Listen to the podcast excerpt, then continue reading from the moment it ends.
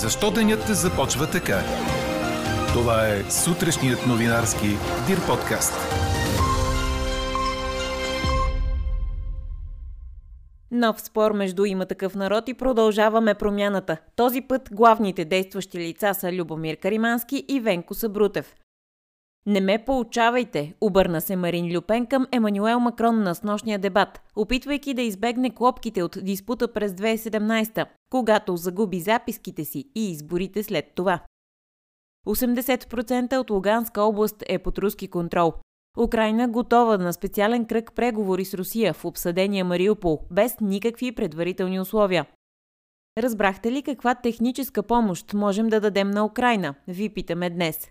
Пишете ни на подкаст news.dirbg. Говори Дирбеге. Добро утро, аз съм Елза Тодорова. Чуйте подкаст новините тази сутрин на 21 април. Въпреки студената сутрин до края на деня ще се затопли до 12-18 градуса. Облачността ще се увеличи от запад, но ще бъде предимно средна и висока и до вечерта ще остане без валежи. Ще духа слаб вятър според прогнозата на синоптика ни Иво Некитов. Ако пътувате, имайте предвид засилените проверки от страна на пътните полицаи и очаквания на товарен трафик. След 14 часа днес и сутринта в петък се очакват най-много пътуващи. Очаква се и натоварване по изходите към Гърция и Турция след отпадането на COVID-мерките. А ако не пътувате, то на Велики четвъртък се приготвят яйцата и козунаците за Великден. Още една разделителна линия между двама от коалиционните партньори. Депутатът от Има такъв народ Любомир Каримански ще сезира председателя на Народното събрание за бламиране на ръководената от него Комисия по бюджет и финанси, предаде БНР. Каримански и заместник-председателят на комисията Венко Събрутев от Продължаваме промяната влязоха в остър диалог с нощия. Причината бе отсъствието на Искрен Митов, друг депутат от Продължаваме промяната, който се разписал в присъствения протокол. Обяснението за отсъствието му било, че заседанието е извънредно и закъсняло, а самият депутат бил в предварително обявения час, но след това се наложило да отиде на друга комисия. Депутатът от Има такъв народ е категоричен, че няма да признае подписа в протокола. Френският президент Емануел Макрон и крайно десният претендент за поста му Марин Люпен сблъскаха позиция в единствения дебат преди балтажа в неделя. Телевизионният диспут беше разгорещен и напрегнат през цялото време и бе отсветен с остри реплики и взаимни обвинения за вижданията им относно бъдещето на Франция, обобщава Ройтерс. Агенцията отбелязва, че дебатът е започнал леко неловко за Люпен. Тя първо издавала нервност, а след това започнала да говори още преди да е завършила въвеждащата музикална тема. Обвинявайки се един друг за жизнения стандарт на Франция, в един момент френският президент казва на опонентката си «Стига сте смесвали всичко», визирайки нейни думи за френския дълг. А една от основните линии, по която той я атакуваше, бе обвързаността е с Русия. Не ме получавайте, каза в един момент Люпен, нападайки Макрон за представянето му в управлението и избягвайки клопките от дебата през 2017. Тогава нещата за нея се сринаха след като обърка записките си и загуби почва в диспута. За Люпен, която изостава в социологическите проучвания, дългоочакваният диспут бе възможност да убеди избирателите, че притежава нужните качества за да бъде президент. Между 12 и 14 на 100 от французите споделят, че с дебата решават за кого да гласуват. След началото на втория етап от руската офанзива в Украина, властите в Киев заявиха, че 80% от Луганска област е под руски контрол. В района от седмици се водят ожесточени боеве, а преди дни съществена част от руската армия беше предислоцирана в тази част на източна Украина. Продължава и битката за Мариупол. Чеченският лидер Рамзан Кадиров заяви, че очаква до обяд стоманният завод Азов Стал да бъде превзет. А в поредното си обращение президентът Володимир Зеленски заяви, че е оптимист за бъдещето на Украина в Европейския съюз след неочакваното посещение на председателя Шарл Мишел в Киев. Самият Мишел каза, че Европейският съюз ще направи всичко възможно, за да спечели Украина войната срещу Русия. Иначе Украина е готова да проведе специален кръг преговори с Русия в обсъдения Мариупол без никакви предварителни условия, съобщи преговарящият Михайло Подоляк, цитиран от Reuters. По думите му, Украина няма никакви претенции за броя на участниците в евентуални такива преговори, и е водена единствено от желанието да спаси бойците от батальона Азов, военните, гражданите, живите и ранените, които се намират там. Предложението било представено на Москва и се чака потвърждение от нейна страна.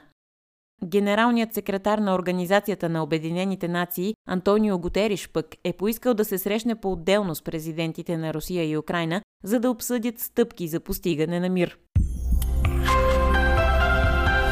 Четете още в Дирбеге. Григор Димитров започна колебливо участието си на турнира на червени кортове в Барселона, отстъпвайки с 4 на 6 на Федерико Кория в първата част, но след това намери начин да стабилизира представянето си и да изравни резултата след 6 на 3 във втория сет, предава Корнер. Третата част в каталунската столица също стартира обнадеждаващо за Гришо, който проби съперника си, за да поведе с 2 на 1. Но точно тогава за пореден път всички мачове бяха спрени заради дъжда, който цял ден тормозеше организаторите. След близо двучасова пауза матчът бе подновен и Димитров поведе с 4 на 3, след което пак заваля и бе взето решение до играването да остане за четвъртък. Той ще излезе на корта най-рано в 14 часа. Ако успее да елиминира номер 52 в света при рестарта, то българинът ще трябва да играе още един двубой в рамките на деня. При победа той ще се изправи срещу Стефанос Циципас от Гърция или Иля Ивашка от Беларус, които също ще доиграят срещата помежду си днес. Чухте сутрешния новинарски Дир подкаст. Подробно по темите в подкаста четете в Дирбеге. Какво ни впечатли преди малко? Военен самолет, спускащ парашутисти по време на бейсболен матч, предизвика тревога за сигурността в сградата на американския капитолий и наложи седалището на Конгреса да бъде евакуирано, предаде Ройтерс. Полицията на Капитолия първо съобщи, че следи самолет, който представлява предполагаема заплаха за комплекса на Капитолия. Минути по-късно обаче заяви, че заплаха няма и че сградата е била евакуирана от съображения за сигурност. Самолетът се оказал военна машина, превозваща демонстрационна парашутистка група на американската армия Златните рицари.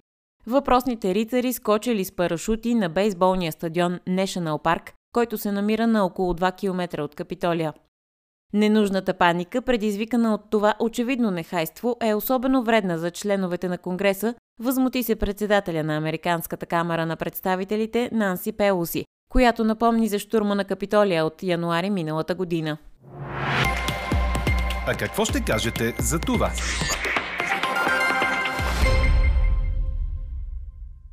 България да предостави техническа помощ на Украина решиха депутатите в парламентарната комисия по външна политика по предложение на Продължаваме промяната.